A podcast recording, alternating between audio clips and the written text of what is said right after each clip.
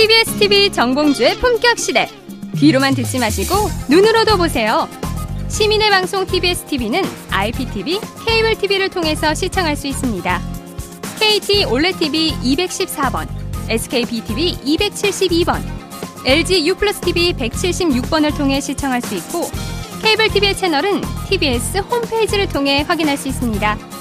구글 플레이 스토어, 앱 스토어에서 TBS 앱을 검색 다운로드 받으면 24시간 어디서나 TBS TV를 시청할 수 있고요. 유튜브, 네이버 TV, 다음 TV 팟을 통해서도 시청 가능합니다. 정봉주의 품격 시대. 이젠 눈으로도 보세요.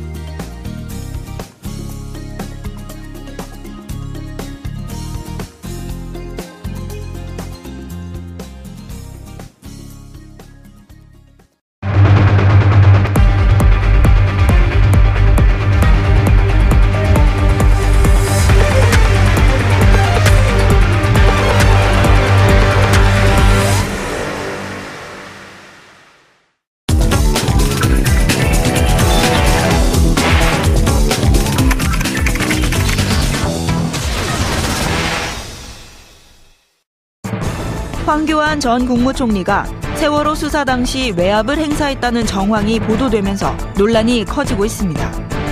황교안 전 총리가 법무부 장관이었던 2014년 11월 세월호 참사 당시 사고 해역에 출동했던 해경 123 정장에 대한 업무상 과실치사 혐의 적용을 막지 못했다며 변찬후 당시 광주지검장을 질책했다는 겁니다. 당시 광주지검에 근무했던 관계자에 따르면 변 전 지검장이 법무부 청사에 불려가 부하 직원을 제대로 관리하지 못하고 휘둘리냐는 취지로 크게 질책을 당한 것으로 알고 있다고 설명했습니다.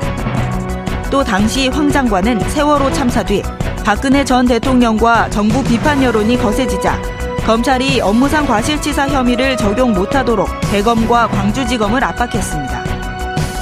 여기에 우병우 당시 청와대 민정비서관도 대학 사법시험 동기인 김진모 대검 기획조정부장을 통해 업무상 과실치사 적용 배제 방침을 전달한 것으로 알려지면서 황 전 총리와 어떤 교감이 있었는지 의혹을 사고 있습니다. 세월호 참사가 조용하게 처리되기를 바랐던 청와대의 뜻이 법무부와 우병우 라인을 통해 일선으로 내려간 정황이 확인된 것은 이번이 처음입니다. 이에 황 전 총리는 나와 관련된 팩트는 거의 사실이 아니라며 관련 의혹을 부인.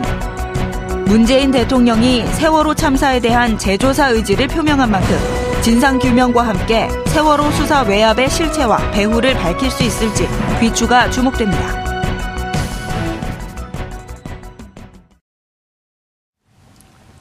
5월 29일 월요일 정봉주 품격 시대 두 번째 이슈 들어가겠습니다. 황교안 전 총리가 세월호 수사 과정에서 외압을 행사했다는 의혹이 제기됐습니다. 세월호 참사에 대한 진, 진실 규명을 원점부터 다시 해야 하는 이유가 하나 더 생긴 셈인데요. 이 문제와 관련해서 전문가 세 분 모시고 말씀 나눠보도록 하겠습니다. 고재열 시사인 기자 계속 자리하고 계시고요. 최, 최강욱 변호사 자리하셨습니다. 안녕하세요. 예, 이정훈 평론가님 자리하셨습니다. 안녕하세요. 시청자 여러분들께서도 샤보사공공으로 다양한 의견 보내주시기 바라겠습니다. 자, 고재열 기자님. 네. 오늘 한겨레 신문에 어, 특별 특별 수사팀은 아니고요. 뭐죠? 특별 취재팀에서 정말 역대급 특종을 하나 터뜨렸어요. 예. 근데 기억을 되짚어 보시면 예. 특검 과정에서 어, 세월호 수사 의혹 관련해 특히 우병우 전 민정수석 수사와 관련해서 예.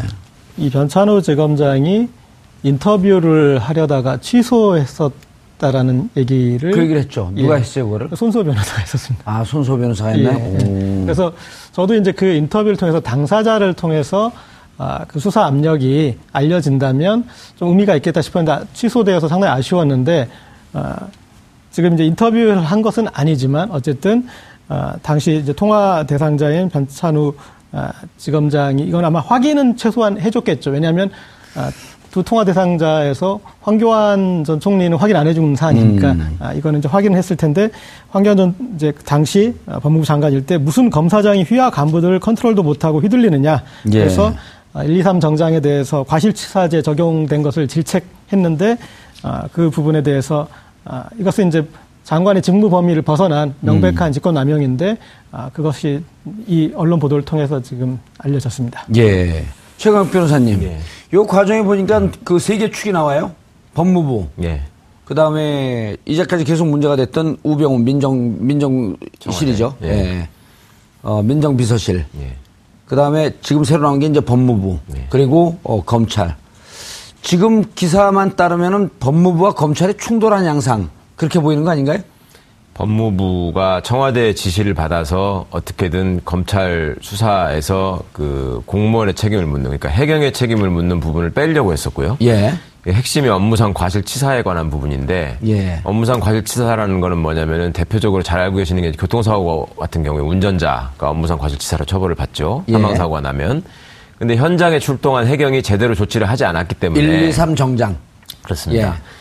승객들이 제대로 구출되지 못하고 사망이 이르렀다. 이 점이거든요. 음. 그러니까 그 부분을 인정하게 되면 국가의 책임을 인정해야 되는 음. 것이죠. 법리적으로. 그러니까 이제 그걸 앞장서서 막으려고 했던 것 같고 지금 이번 보도는 이제 법원, 아니 저 법무부, 검찰, 청와대 이걸 중심으로 나왔지만 당시를 또 한번 반추해 보시면 그 이정현 당시 홍보수석이 예. 그 KBS 보도국장에게 전화를 해가지고 아하. 요뭐 욕설 섞어가면서 뭐 항의성 압박을 했다가 나중에 이제 저기 그 보도국장이 그걸 폭로하는 바람에 사장도 사퇴하고 뭐 이런 일이 있었지 않습니까?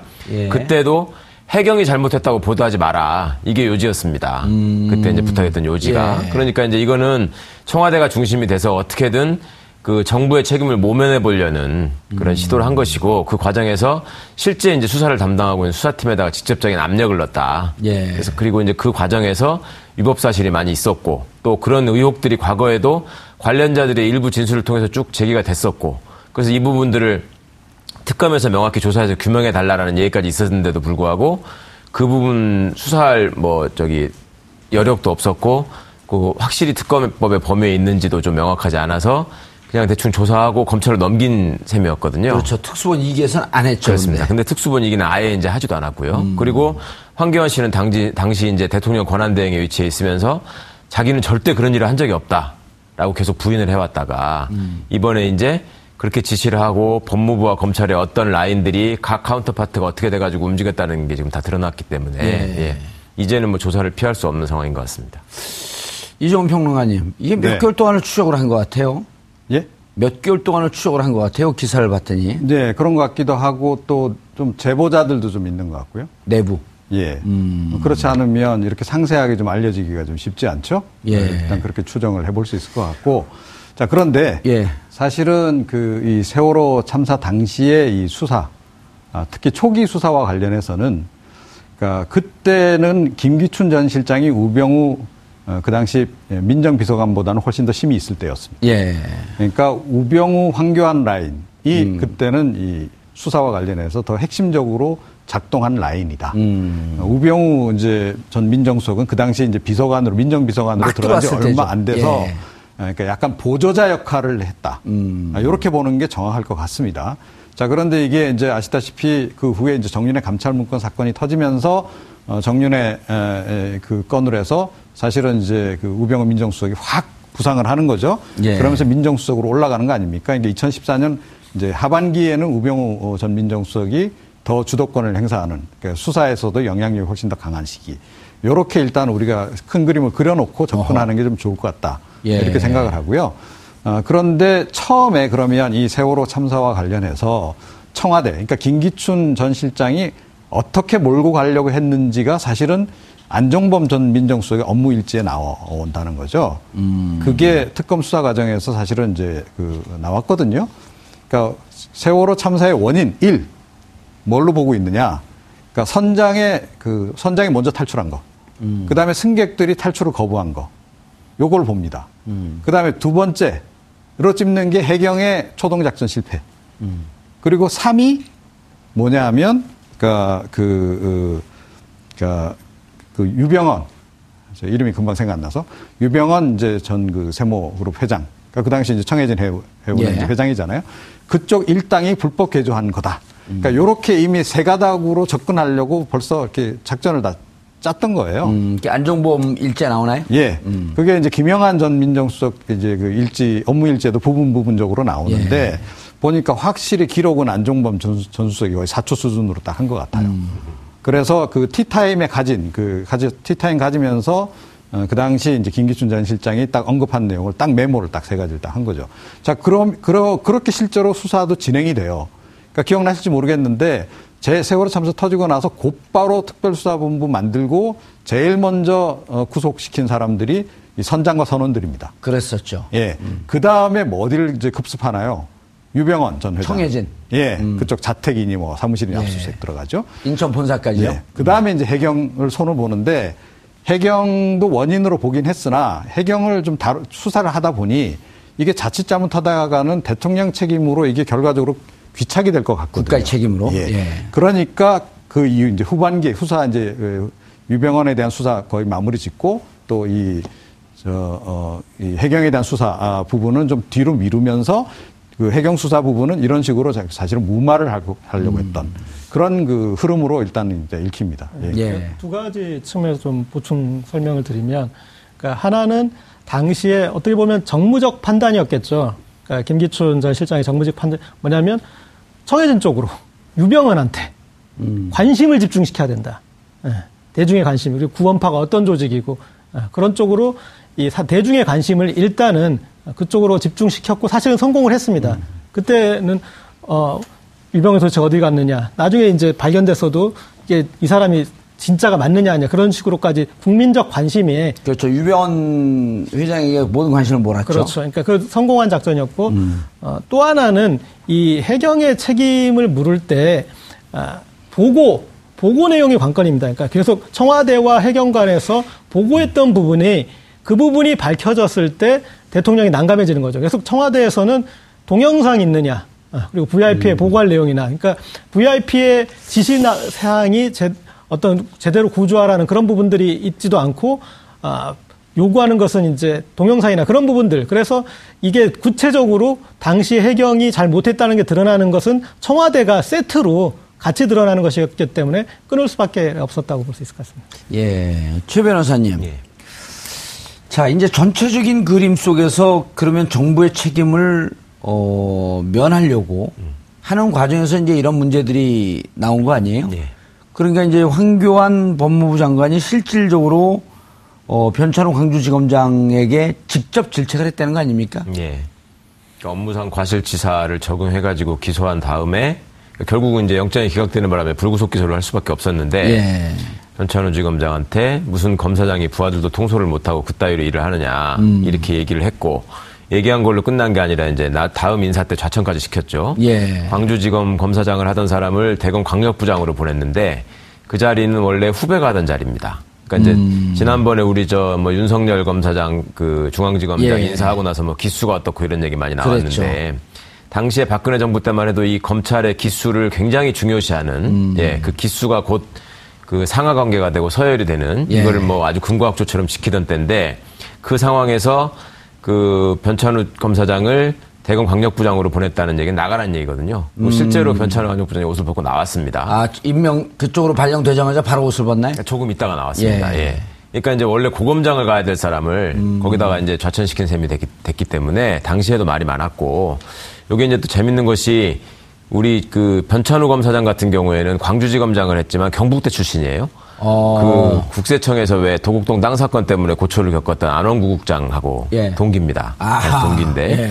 그 안원구 국장님 말씀을 들은 적이 있었는데 그때 하여튼 그렇게 밀려나고 나서 되게 분해했다. 아, 변찬호 지검장이. 변찬우, 예. 변찬우 검사장이 그리고 중간 중간에 이제 뭐 기자회견을 하겠다는 얘기도 일부 있었었고 뭐 기자들이 접촉을 하면은 얘기를 일부 해주기도 하고 지금 말하기 곤란하다고도 했었고 음. 예. 그리고 이제 이번에 이 특종을 한 한겨레 팀이 지난번에 그 돈봉투 회식 사건을 특종한 바로 그 팀이에요. 어. 그러니까 저는 그런 생각이 들더라고요. 이제 내부에서 지난번에 출연했을 때 제가 말씀드리기를 검찰이 이제 개혁도 앞- 어. 눈앞에 두고 있지만 예. 신규 인사를 앞에 두고 있기 때문에 위, 윗대를 다 쳐낸다. 예, 내부에서 이제 제보가 있을 예. 것이다라고 말씀을 드렸었는데 예. 뭐 그런 거의 일환으로 과거에 내부에서는 다 알고 있던 얘기들이 이제 권력에 짓눌러서 음. 내지는 자기 출세욕 때문에 얘기를 안 하고 있다가 이제는 다 터져 나오는 거 아닌가. 예. 그리고 당시에 검사들 입장에서도 이 정말 그 심각한 참사를 맞이해서 예. 나름의 역할을 하고 싶어 하지 않았겠습니까? 그래도 사람이라면 그럼요. 그런 예. 상황에서 책임을 확실히 묻고자 하는데 이게 이제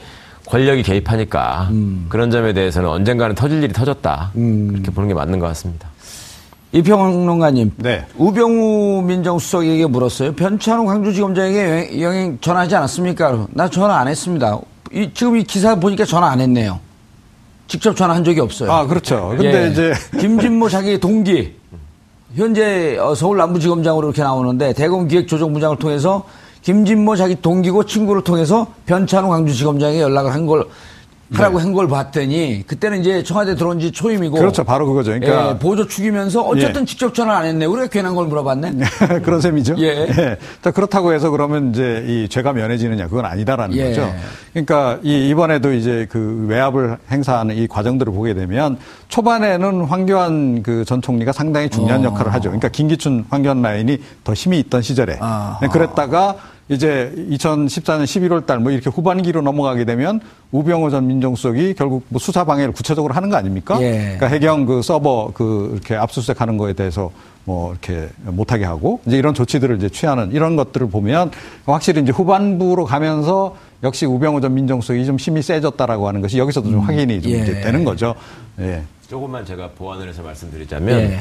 지금 그 법무부에서 역할을 한 사람은 검찰국장하고 형사기획과장이에요. 아까 검, 그 C 좀 띄워놓으세요. 왜 얘기할 때 싹 피해 그거를? 검찰 이과장이라고 하는 형사기획과장이 이제 전화를 역할을 담당을 했는데 저거는 자기 내부의 업무 분장으로 따지자면 맞는 거예요. 저거는 예. 형사기획과가 이제 각 수사 통계도 내고 수사 지휘도 하고 뭐 이런 자, 그 부서니까 황교안 장관의 지시를 받아서 김주현 예, 검찰국장. 그다음 김주현 밑에 이선욱 형사 기획과장. 기, 기획과장 예. 이 지시를 받고 자, 이제 검찰 쪽에다 막 얘기를 넣네요. 그렇죠. 그런데 어.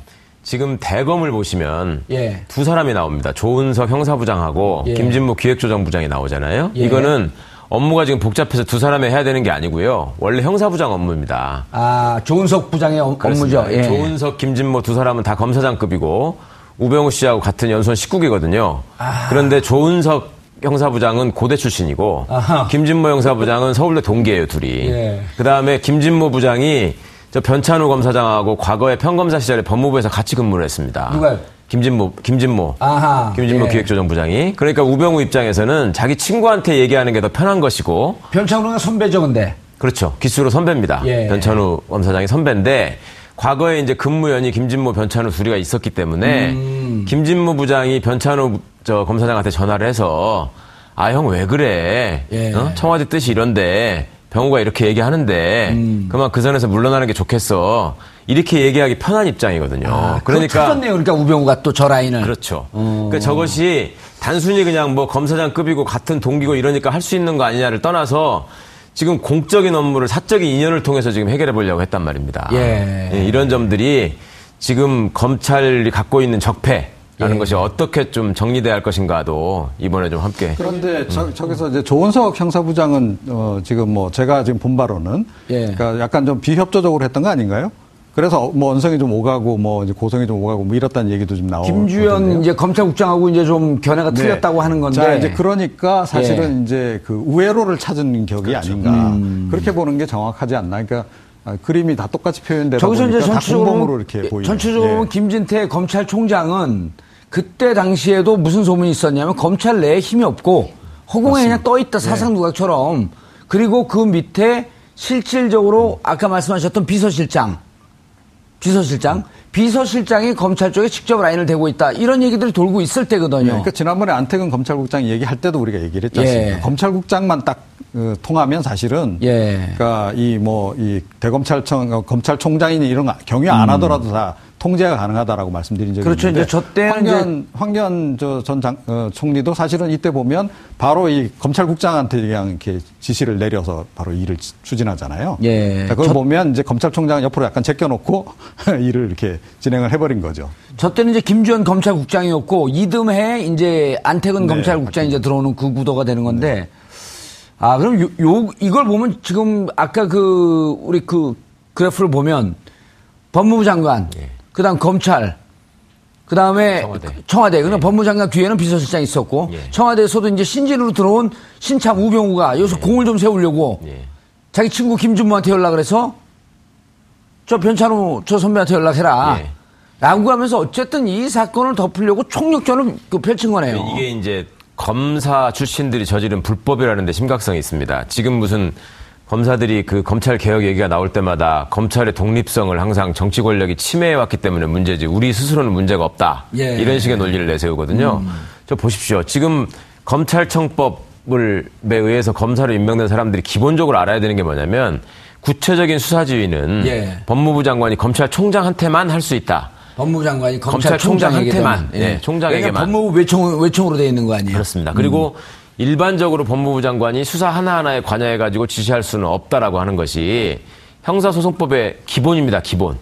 그러니까 대학교 2학년 때 형사소송법 책을 처음 보자마자 배우는 기본 중의 기본인데 그거를 지금 검찰총장이 저 사건에 있어서 뭐랄까 법무부의 지시에 대해서 탐탁치 않게 생각한다는 이유만으로 정식 라인인 검찰총장은 제껴버리고 자기들끼리 밑에서 아름아름으로 해가지고 이렇게 일을 하지 않습니까? 그 범법 행위를 한 거네요, 그러면. 그럼요. 알고도 이건 불법을 한 거기 때문에 고의적인 행위입니다. 저거는 그러니까 아주 죄질로 따지면 나쁜 거죠. 그러니까 지금 법의 규정이 지금 어떻게 보면 그 권력자의 직권남용에 대해서 별로 예상을 하지 못했고 내지는 권력자가 일반 시민들을 통제하는 법률의 형태로 형법이 만들어져 있다 보니까 직권남용이나 이런 것들이 형량이 많지 않아서 그런데 저 행위가 이루어지는 과정을 보면 국가가 기본적으로 왜 존재하고 헌법과 형사소송법에서 검사들의 역할이 무엇이고 그다음에 정치 권력과 국가 권력이 어떤 식으로 서로 상호 견제하면서 행사돼야 견제하면서, 하는 예. 건지에 대, 대한 거를 기본을 완전히 다 무너뜨려 버린 일이거든요.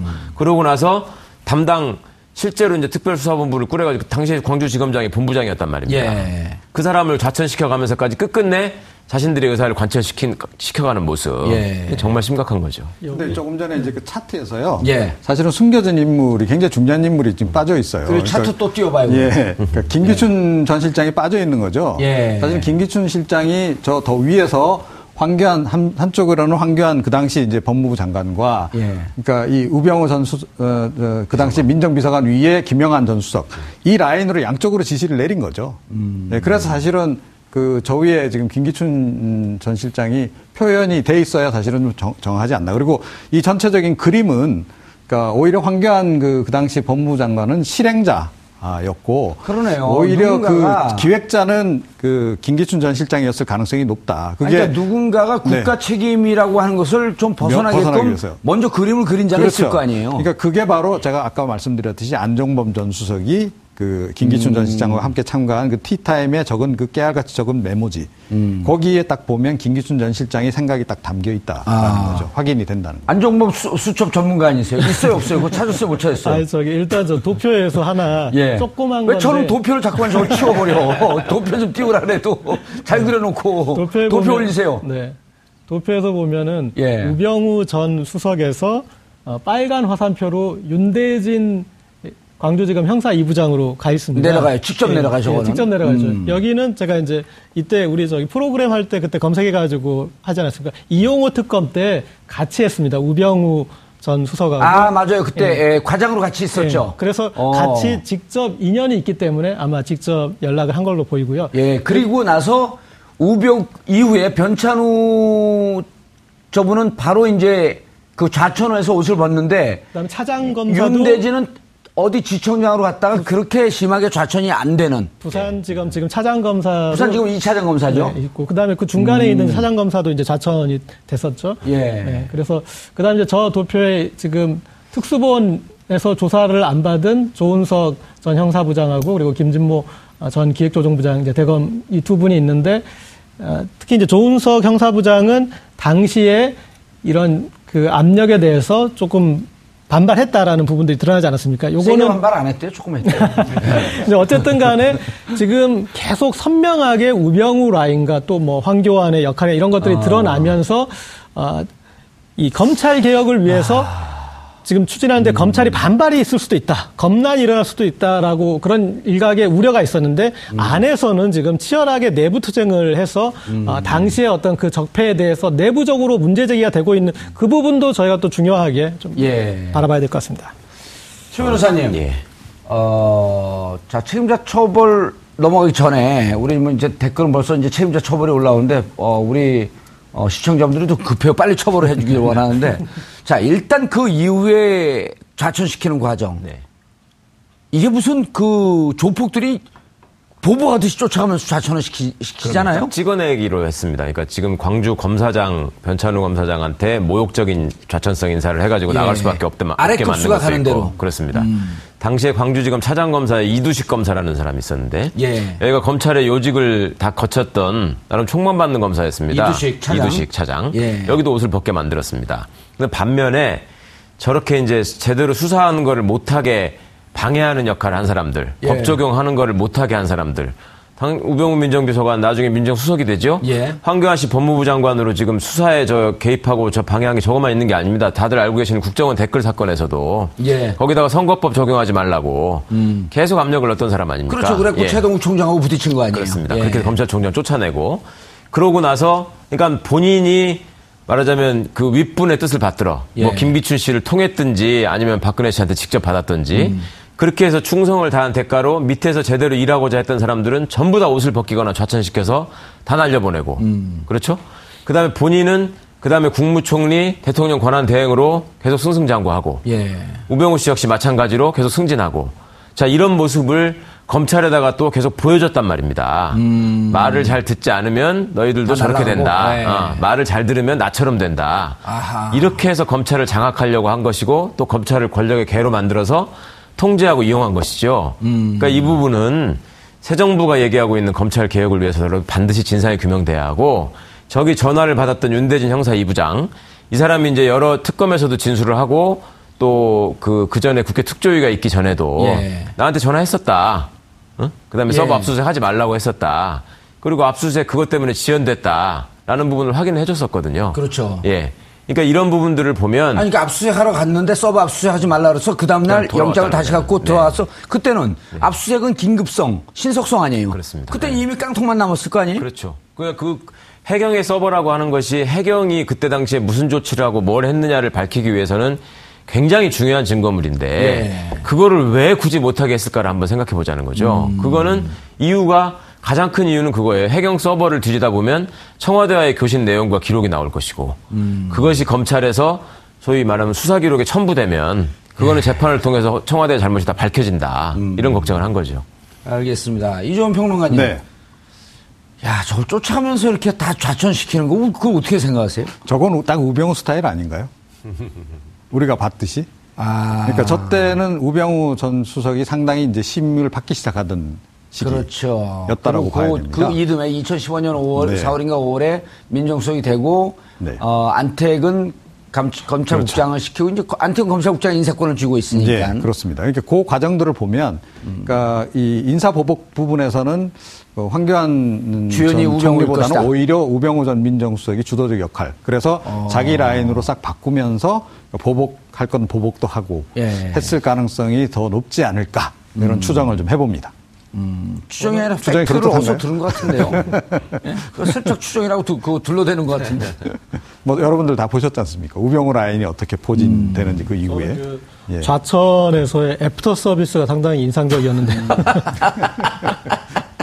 그러니까 우리가 아니, 사람 죽었는데 그거 애프터 서비스라고 네, 이렇게 희화시키면. 확인 사살이라고 하니까 예. 조은석 형사부장 같은 경우 보니까 아 이제 뒤에 동기가 있던 청주지검장 자리로 간 다음에 그 뒤에 다시 초임 검사장이 부임하는 사법연수원 부원장으로 부원장. 그러니까 예. 점점점 그러니까 두 번째는 더 낮추는 거죠. 예. 한번 낮췄다가 두 번 낮추고 이게 어, 언론 장악 과정에서 보면은 이제 KBS나 MBC에서 거기에 반발했던 간부들에게 두번 예. 징계하는 사례가 나타나요. 그러니까 아, 이뭐 기획 취재 했던 이제 팀장을 했던 그 기자를 어, 부산 지국으로 총국으로 보냈다가 아 여기 좀 불안하네 다시 더 더 지국으로 보내자 이렇게 해서 보내는 사례가 있는데 보내갖고 주차 관리 시키고.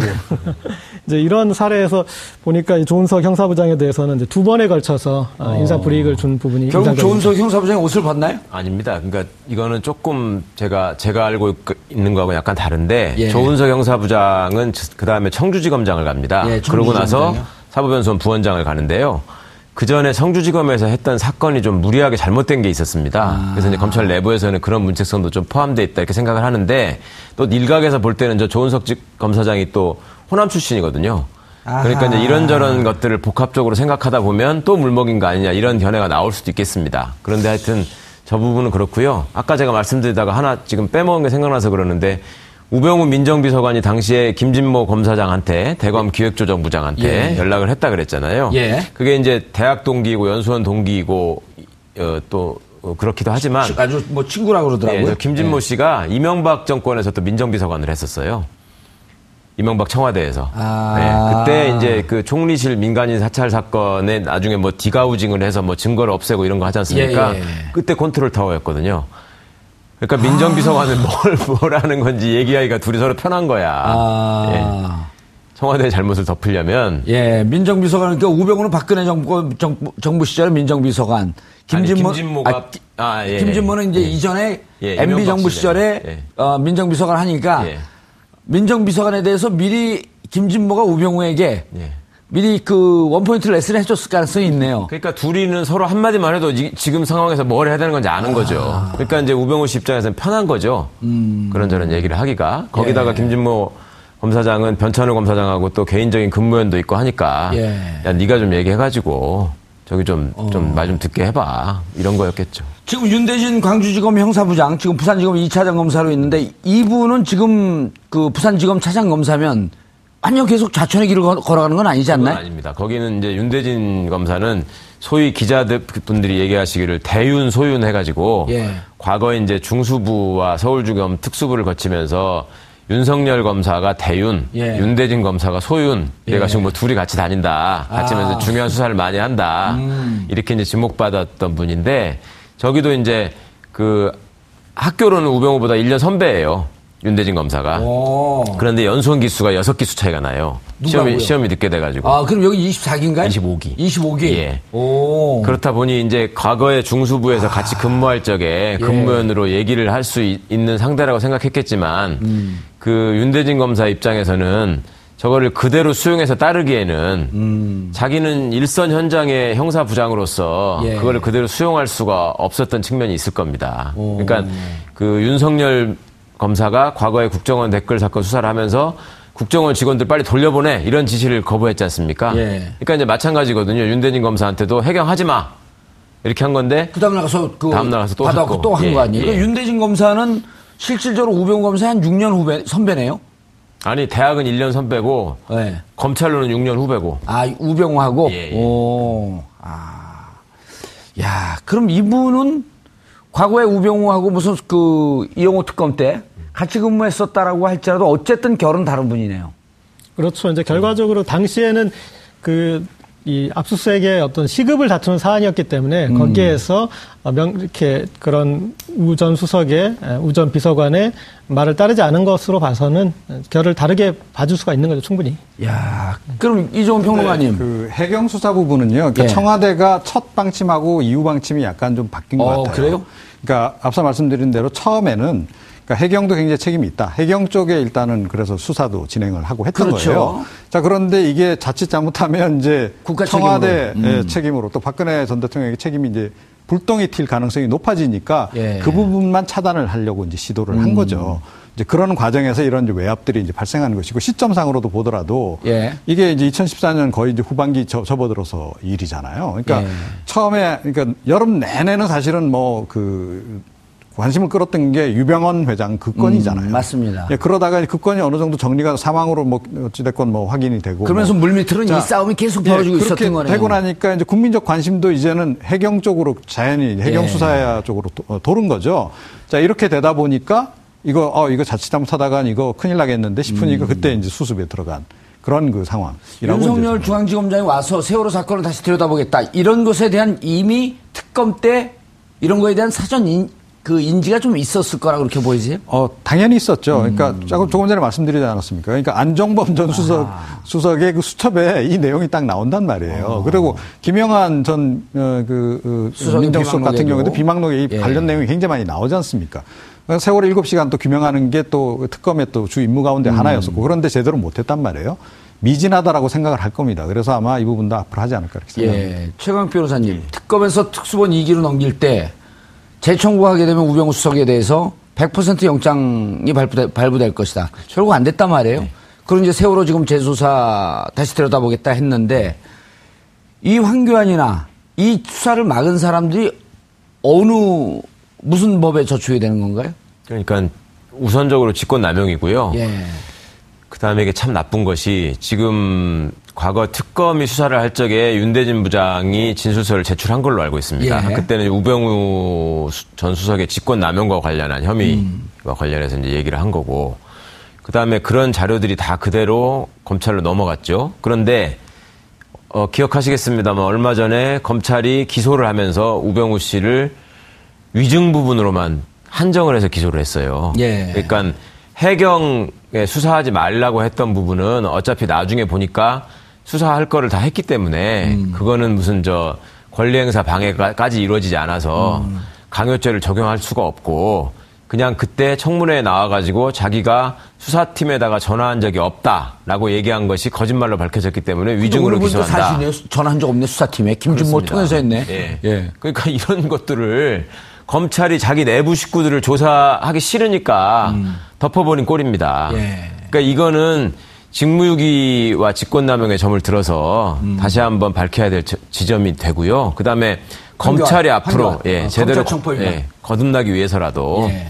지금 검찰청법에 정해진 절차나 수사지휘의 형식이나 이런 것들이 왜 이렇게 다 형해화돼 버렸는지 그리고 그런 것들이 다 형해화된 상태에서 지시를 받은 그 아래 국장급이나 뭐 과장급의 참모들이 그렇게 움직이면 안 된다는 거 아는 사람들이 왜 저런 짓을 다 했는지 뻔히 알면서 예. 그뭘 믿고 저렇게 했는지 이유는 하나입니다. 권력이 시키는 일이고 권력이 좋아하는 일이고 권력의 눈치를 봐야지 자기가 출세하니까 저렇게 한 거 아닙니까? 그러니까 저렇게 하기 위해서는 어떤 제도 개선이 이루어져야 되겠는지에 대해서도 국민들께서도 함께 생각해 보셔야 될 것 같고 검사들도 정말 깊이 반성해야 될 일이라고 알겠습니다. 이종훈 평론 짧게. 그러니까 우병우 수사농단 관련한 국정조사를 제대로 해야 될 것 같아요. 그 그러니까 앞서 말씀드린 두달 대로 전쯤에 주장한 건데. 예, 앞서 말씀, 말씀드린 바와 마찬가지로 이 인사 보복에는 우- 우병우 전 수석이 개입했을 적극 그 했을 가능성도. 굉장히 있고 예. 그다음에 정의나 감찰 문건 불부분도 지금 다시 조사를 좀 해야 되는 거 아닙니까? 거기도 이렇게 보면. 그렇죠. 우병우 전 수석의 부상과 아, 부상하는 그 과정 전체가 이거하고 다 연관이 있어요. 음. 세월호 참사부터 시작해서 그렇기 때문에 우병우 전 민정수석에 대한 국정조사를 실시를 해야 이게 좀 네. 답이 보일 거다. 이렇게 수사 방해에 대한 국정조사를 하자. 그렇죠. 알겠습니다. 듣던 중 제일 반가운 소리네요. 네. 세월호 참사를 수사하던 광주지검 소속 검사들에 대해 외압을 행사한 것은 우병우 전 수석만의 일이 아니었습니다. 황교안 법무부 장관도 이 수사 방해에 적극 나섰다는 언론 보도가 나왔습니다. 우리 귀를 의심케 하는 내용입니다. 이들이 국가 권력을 사유화해서 온갖 범죄 행위를 저지른 정황은 국정농단 사건을 조사하는 과정에서 모두 나온 것 같지만 사실은 표면적인 것에 불과했던 것 같습니다.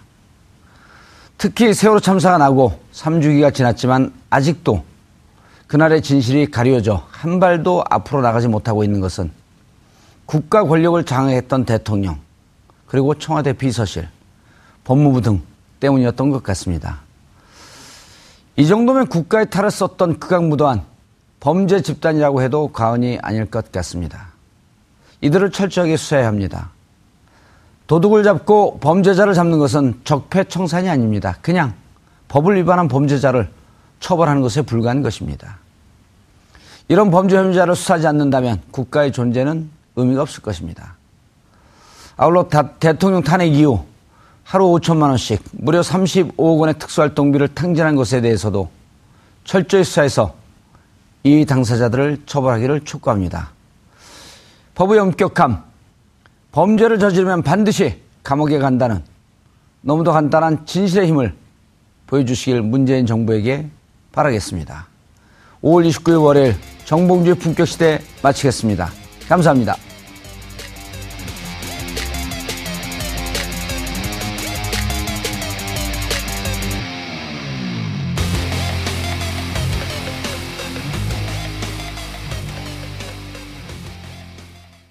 오늘 방송 좋았나요? 방송에 대한 응원 이렇게 표현해주세요. 다운로드하기, 댓글 달기, 구독하기, 하트 주기. 더 좋은 방송을 위해 응원해주세요. 다운로드하기, 댓글 달기, 구독하기, 하트 주기. 기억하셨죠?